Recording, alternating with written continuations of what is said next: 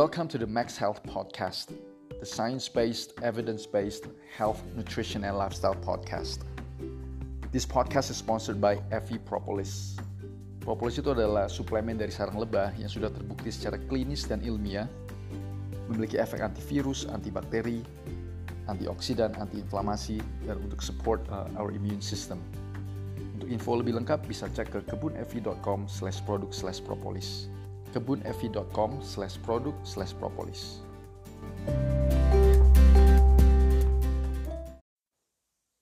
I'm your host, Felix Henry PhD.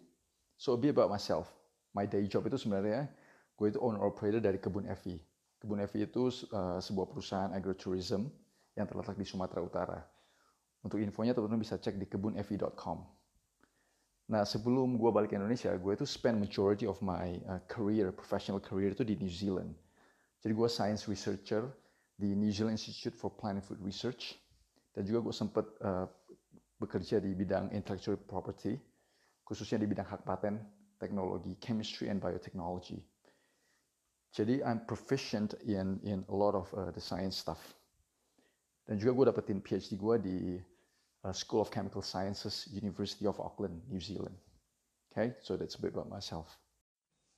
Nah, lo teman-teman, kita lanjut ke episode kedua tentang uh, metabolic syndrome. Jadi kalau teman-teman yang belum uh, dengar episode pertama, please go and have a listen. You'll give a bit of background. Jadi gue ulangin, gue ulang lagi background tentang metabolic syndrome. Jadi metabolic syndrome itu adalah a cluster of risks, um, cluster of risk factors kalau kita punya uh, cluster dari resiko-resiko itu bakalan menaikkan resiko kita dapetin uh, diabetes, sakit jantung, liver yang parah, kronik uh, ginjal, ginjal kronis, kanker, demensia. Nah, jadi semua penyakit-penyakit kronis itu jadi kalau kita punya metabolic syndrome. Nah, yang pertama yang di episode 1 gue ngebahas tentang abdominal fat, per, uh, lemak di perut. Gimana lemak di perut itu merupakan salah satu uh, ciri-ciri metabolic syndrome dan juga strong predictor kita bakalan dapat uh, penyakit-penyakit kronis itu di kemudian hari. Nah di episode kedua ini gue mau ngebahas soal uh, lipid profile tentang lemak di darah. Jadi kalau teman-teman cek darah, biasa kan uh, apa apa apa aja nih cek itu kan uh, triglycerida, triglycerides, HDL dan LDL. Oke, okay? jadi gue hari ini mau ngebahas tentang uh, tiga tiga uh, uh, lemak profile itu uh, profile lipid profile itu oke okay?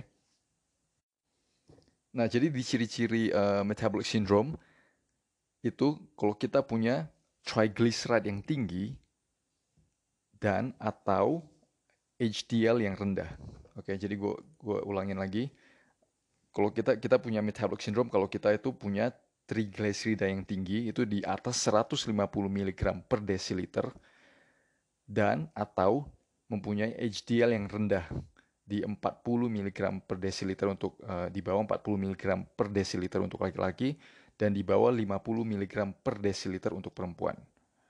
Nah, kalau teman-teman uh, ngelihat, ini kan agak agak sedikit aneh nih. Di ciri-cirinya ini tidak disebutin tentang LDL atau yang biasa disebut uh, bad cholesterol apa kolesterol jahat. Nah, jadi di sinilah uh, kunci sebenarnya bahwa LDL itu sebenarnya penting atau nggak penting. Di sini gue mau coba ngebahas itu, oke? Okay? Nah jadi sebelum uh, kita ngebahas tentang uh, uh, lemak darah, uh, ya lemak darah itu, gue gue mau ngejelasin sedikit tentang apa itu triglyceride, apa itu lipoproteins. Nah triglyceride itu sebenarnya adalah bentuk lemak yang kita punya di dalam badannya kita. Majority of our uh, fat bakalan dalam bentuk triglycerides itu sama juga kalau kita uh, makan apa uh, daging binatang kayak ayam uh, ayam uh, sapi daging sapi. Nah itu lemaknya itu bakalan dalam bentuk triglycerides oke? Okay? nah triglyceride itu kan lemak. Darah kita itu kan majority air ya kan? Jadi kalau kita makan lemak itu untuk supaya lemak itu bisa ditransport ke dalam uh, seluruh badannya kita dia itu harus diemulsify dia itu harus contohnya kalau teman-teman ngelihat minyak sama air itu kan nggak bisa digabung ya kan? Nah, untuk bisa menggabungkan eh, lemak sama air, minyak sama air itu kita biasa pakai apa? Kalau kita cuci piring itu untuk bisa hilangin lemak itu kita pakai sabun, ya kan? Itu supaya emulsify. Jadi kita menggabungkan lemak dan air. Nah, sama juga di dalam badannya kita. Untuk bisa transport lemak itu ke dalam badannya kita, and by the way, lemak itu penting ya untuk segala fungsi sel. Oke. Okay? fat, uh, lipid is a very very uh, important component in our cells. Okay? Nah jadi untuk bisa transport lemak itu badan kita itu pakai apa? Yaitu pakai lipoproteins. Nah lipoproteins inilah yang bisa mentransport karena dia itu ada komponen yang namanya lipophilic, ada yang eh, komponen namanya hydrophilic. Hydrophilic itu bagian yang suka dengan air, lipophilic itu yang yang bakalan uh, bungkus lemak kita untuk ditransport. Oke. Okay? Nah, uh, lipoprotein ini juga macam-macam. Jadi ke kebanyakan itu ada sekitar ada lima sih sebenarnya. Yang pertama itu chylomicrons, nama-namanya gitu. Ini cuma sedikit background aja teman-teman nggak usah hafalin sih. Chylomicrons. Terus ada yang namanya VLDL, very low density lipoprotein. Ada intermediate density lipoprotein IDL. Ada juga terus naiknya LDL, low density lipoprotein. Dan yang terakhir itu high density lipoprotein. Nah, apa itu artinya density itu? Nah, density itulah berdasarkan kenapa adanya high density, low density, very low density, intermediate uh, density. Itu semua berdasarkan seberapa banyaknya komponen lemak di dalam lipoprotein itu. Jadi kalau teman-teman dengar yang namanya contohnya very low density lipoprotein, itu berarti komponen lemaknya itu paling tinggi. Lebih tinggi dibanding kalau yang namanya low density lipoprotein dibanding lagi lebih tinggi lagi dari yang namanya high density lipoprotein. Nah, jadi kan banyak yang uh, kenapa LDL itu dibilang kolesterol jahat? Karena uh, eh, LDL itu komponen uh, lemaknya itu tinggi dibanding kolesterol baik yang namanya HDL, oke? Okay? Jadi uh, itulah itulah sebenarnya dari mana datangnya nama density dan juga baik dan jahatnya itu. Tapi I think it's very very misleading sih, karena itu sangat sangat misleading kita itu butuh semua semua lipoprotein sini dari LDL, HDL, VLDL itu semua punya uh, fungsi masing-masing di dalam badannya kita. Jadi kalau orang yang melabel, maksudnya it's it's very unfortunate uh, kolesterol kolesterol itu dilabel dengan yang jahat dengan yang baik. And I'll explain it why. Nah, jadi kita balik lagi ke uh, metabolic syndrome, oke? Okay? Jadi metabolic syndrome itu intinya apa? Harus kita nggak boleh tinggi triglyceride, kita juga HDL kita nggak boleh terlalu rendah. Nah di situ kita teman-teman harus lihat uh, ini ini ada satu paper yang yang I think it, it will give you a very very good uh, insight. Ini dipublish di Journal of Diabetes and Its Complications itu oleh Young et al. Itu dipublish uh, di volume 33 tahun 2019. Jadi teman-teman tinggal cek Journal of Diabetes and Its Complications volume 33 tahun 2019 oleh Young et al. Ini judulnya The Triglyceride to High Density Lipoprotein Cholesterol Ratio as a Predictor of Insulin Resistance, Beta Cell Function, and Diabetes in Hispanics and African Americans. Nah, jadi di paper ini ditunjukin yang menjadi strong predictor, maksudnya yang bisa prediksi kita itu bisa kena diabetes, sakit jantung, dan segala komplikasinya itu adalah rasio yang tinggi dari triglyceride dibagi dengan HDL. Nah, jadi kalau teman-teman uh, dapetin uh, sampel darah teman-teman, teman-teman lihat aja untuk metabolic syndrome, cutoff point-nya itu untuk triglyceride itu di 150 mg per desiliter, oke? Okay? Dan cutoff point untuk uh, eh, HDL itu untuk laki-laki 40 mg per desiliter. Nah, jadi kan kalau teman-teman dibagi itu triglyceride 150 dibagi 40, teman-teman dapat rasionya itu 3,75 untuk yang laki-laki, dan untuk perempuan rasionya itu 3. Nah, jadi kalau teman-teman dapetin hasil cek darah teman-teman, coba teman-teman bagi triglyceride dibagi dengan HDL. Nah, untuk yang laki-laki tidak boleh lebih tinggi dari 3,75, dan untuk perempuan tidak boleh lebih tinggi dari 3. Nah, untuk bisa naikin rasio itu ada dua. Jadi kan teman-teman ngerti matematika pembagian sedikit lah ya. Itu kan berarti trigliserida dibagi HDL. Nah, untuk bisa naikin rasio itu cuma ada dua. Antara triglyceride teman-teman itu naik atau HDL teman-teman itu turun atau kombinasinya. Nah, jadi di situlah teman-teman jaga aja. Begitu teman-teman uh, apa maksudnya untuk cek darah reguler always uh, make sure rasionya itu jangan lebih tinggi dari 3,75 dan jangan untuk laki-laki dan jangan lebih tinggi dari tiga untuk yang perempuan. Karena itu strong predictor. Itu sangat-sangat strong predictor untuk bisa dapetin penyakit-penyakit itu. Oke, itu satu paper. Gue lanjut lagi. Ini uh, paper yang I think it's very very uh, mana ya oke okay.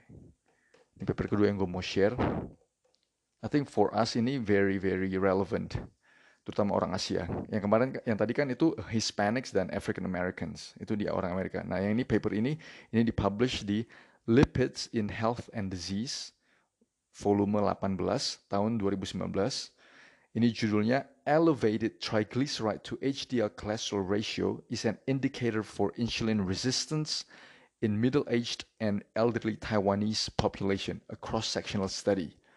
Nah, jadi ini uh, study ini di, dikerjain di Taiwan untuk orang Asia, and it's very very relevant. Lagi-lagi itu confirm kalau teman-teman punya rasio yang uh, triglyceride terhadap HDL itu tinggi, itu juga uh, merupakan indikator teman-teman bakalan dapat insulin resistance. Insulin resistance ya itulah semualah diabetes dan segala macam uh, penyakit uh, penyakit penyakit kronis itu.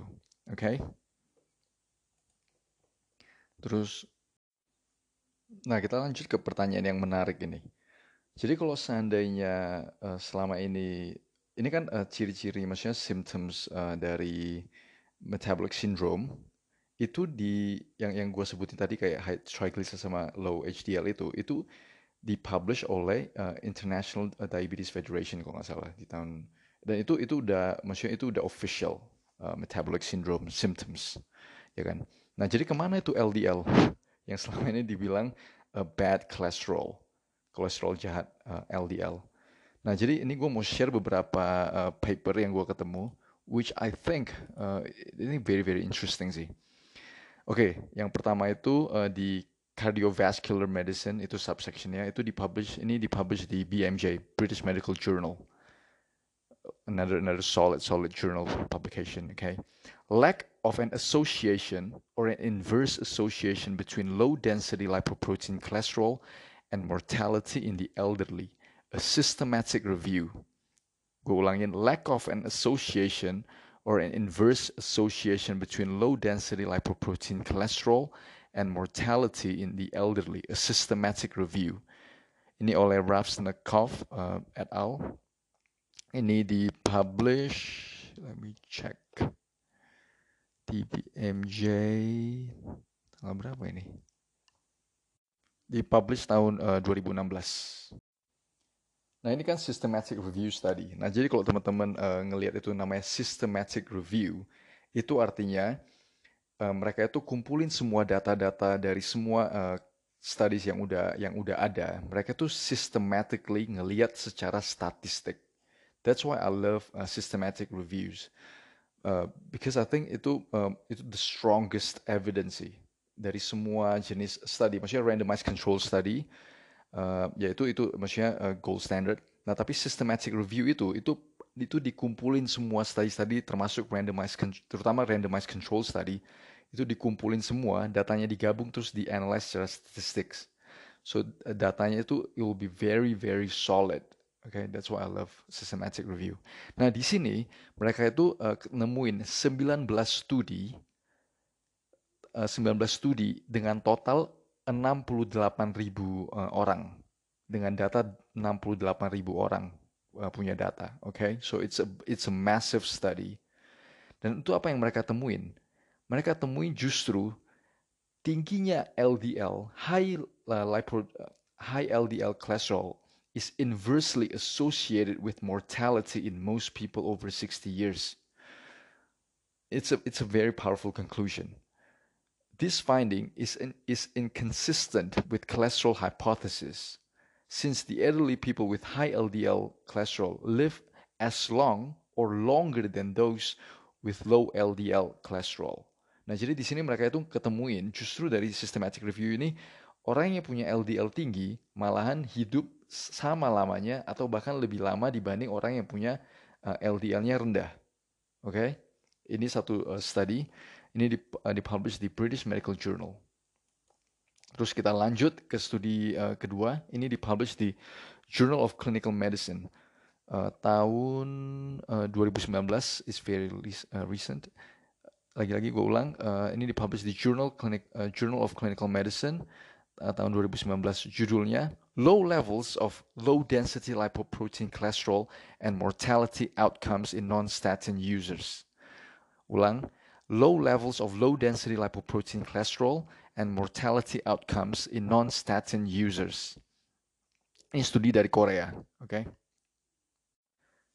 Nah, jadi di studi ini mereka tuh coba ngeliat asosiasi antara low density uh, eh, LDL cholesterol dan uh, insiden dari cardiovascular disease, cancer and all cause mortality dan semua uh, kematian, semua penyebab kematian di non-statin users, di orang-orang uh, yang nggak pakai statin.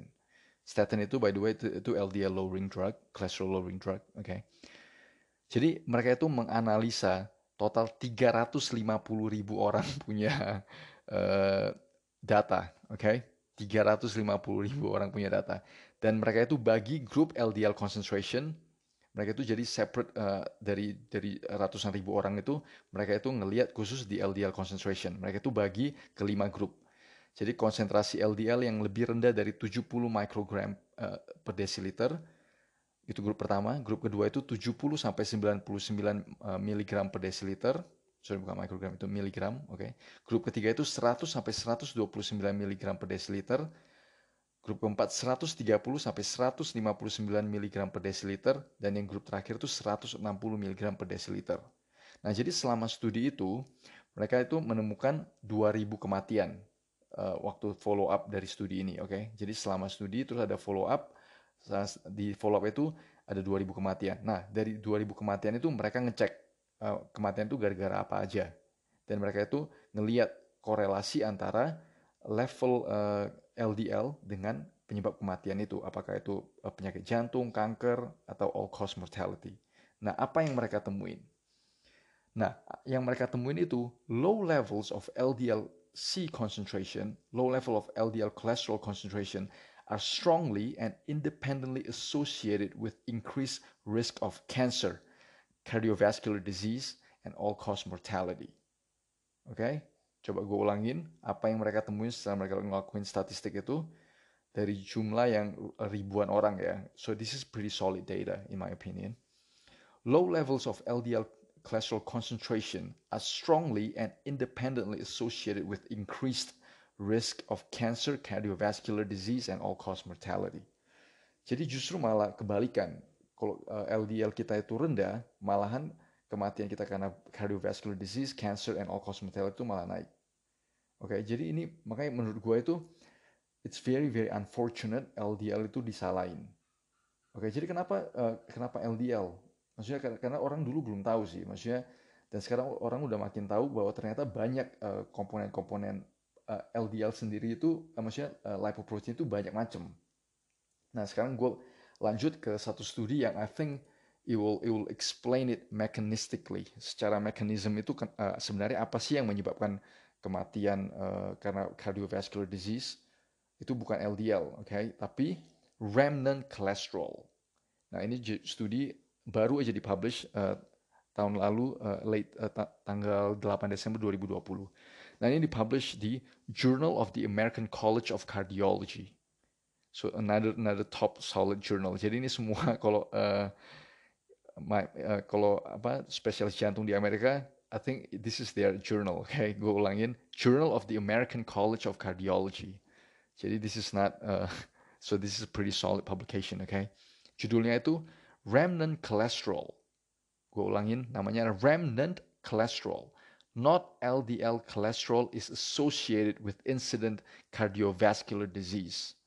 Gue ulangin, remnant cholesterol, not LDL cholesterol is associated with incident cardiovascular disease. Jadi judulnya itu udah very very clear ya, yang menyebabkan yang terasosiasi terhadap cardiovascular disease, serangan jantung, itu bukan LDL cholesterol, tapi remnant cholesterol. Nah, apa itu remnant cholesterol?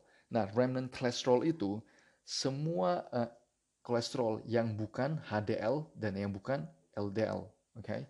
Yang bukan HDL dan bukan LDL. So the remnant cholesterol. Jadi di remnant cholesterol itu ada yang namanya VLDL, ada yang small, uh, maksudnya very dense uh, eh, LDL. Oke, okay? justru bukan LDL-nya sendiri, tapi merupakan subgroup LDL yang harus sebenarnya dicek waktu kita tes darah. Cuma maybe this is not a standard yet, tapi udah mulai keluar maksudnya publikasi-publikasi growing evidence bahwa it's not LDL tapi something else yang menyebabkan uh, serangan-serangan uh, jantung itu dan dan uh, metabolic diseases. Okay? So I think you should definitely check it out. Jadi di sini mereka itu temuin uh, studinya ini. Okay, I'll read the conclusion. Okay. In overweight and obese subjects at high cardiovascular risk, levels of triglycerides and remnant cholesterol, but not LDL cholesterol, were associated with cardiovascular outcomes independent of other risk factors. Jadi di uh, di orang-orang yang gemuk, overweight dan uh, obese, obesitas yang mempunyai resiko serangan jantung yang tinggi, yang sangat-sangat terasosiasi terhadap uh, insiden penyakit jantung itu adalah triglycerida, triglycerida dan remnant cholesterol, bukan LDL cholesterol. Okay, this is a very very good study. So I want you to check it out. Okay. Gue sebenarnya mau ngebahas uh, the mechanism juga sih sebenarnya gimana sebenarnya lemak darah itu berpengaruh sekali terhadap uh, insiden serangan jantung, uh, terutama serangan jantung ya penyumbatan pembuluh darah dan segala macam.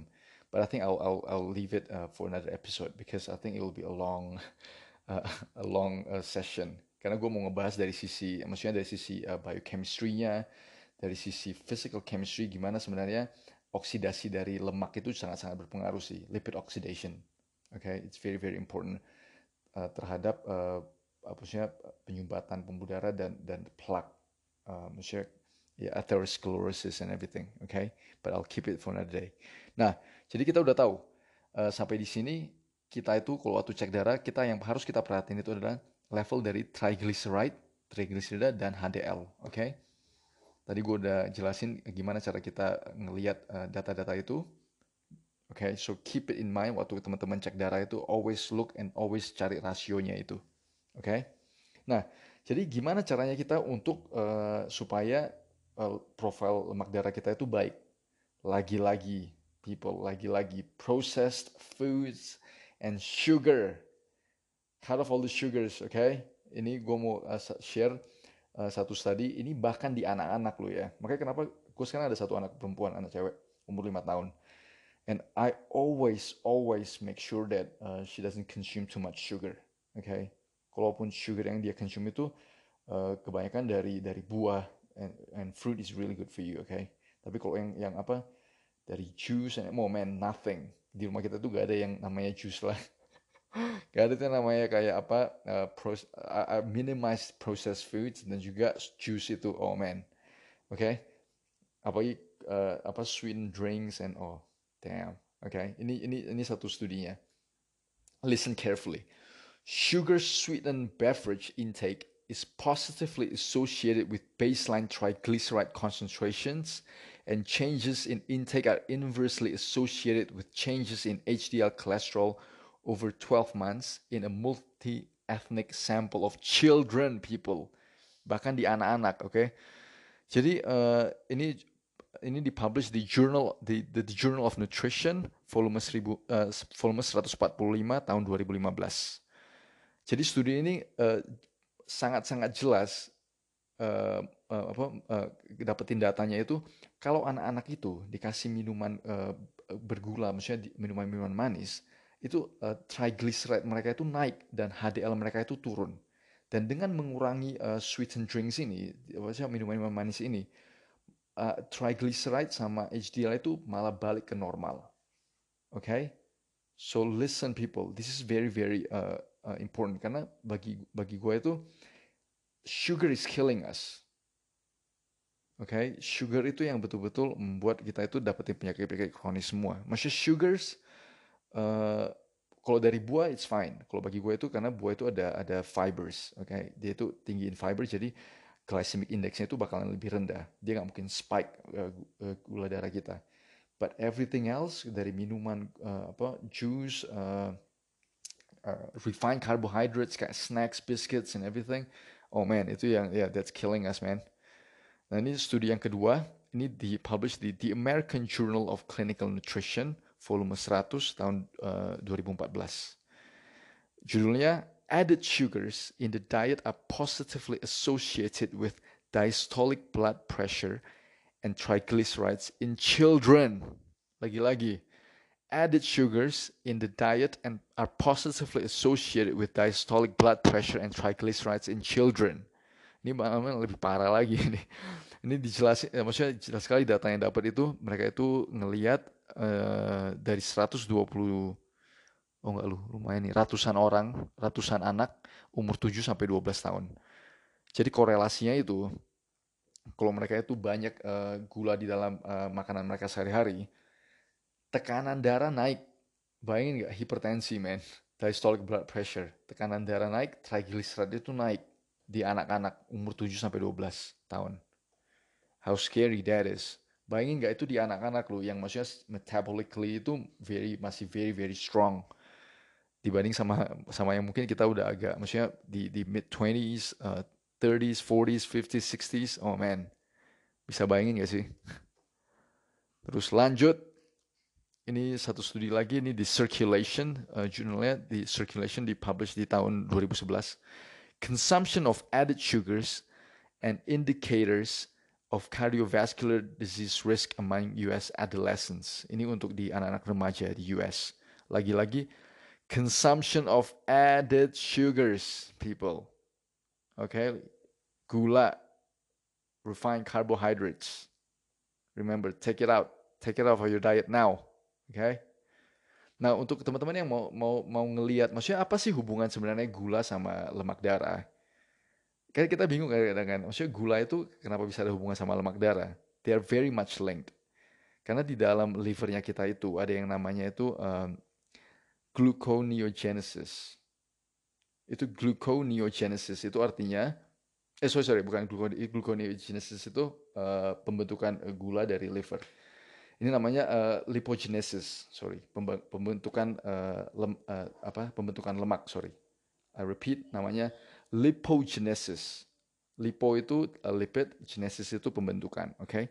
nah ini ini satu paper yang yang kalau teman-teman mau belajar tentang mekanismenya because I love uh, mechanistic papers karena bagi gue itu dengan adanya dengan kita ngerti secara biochemistry dari sisi mekanisme kenapa itu bisa begitu dari sel itu gimana terbentuknya itu itu itu jelasin sekali sih apa yang harus kita kerjain untuk menurunkan resiko itu dari sisi mekanisme oke okay?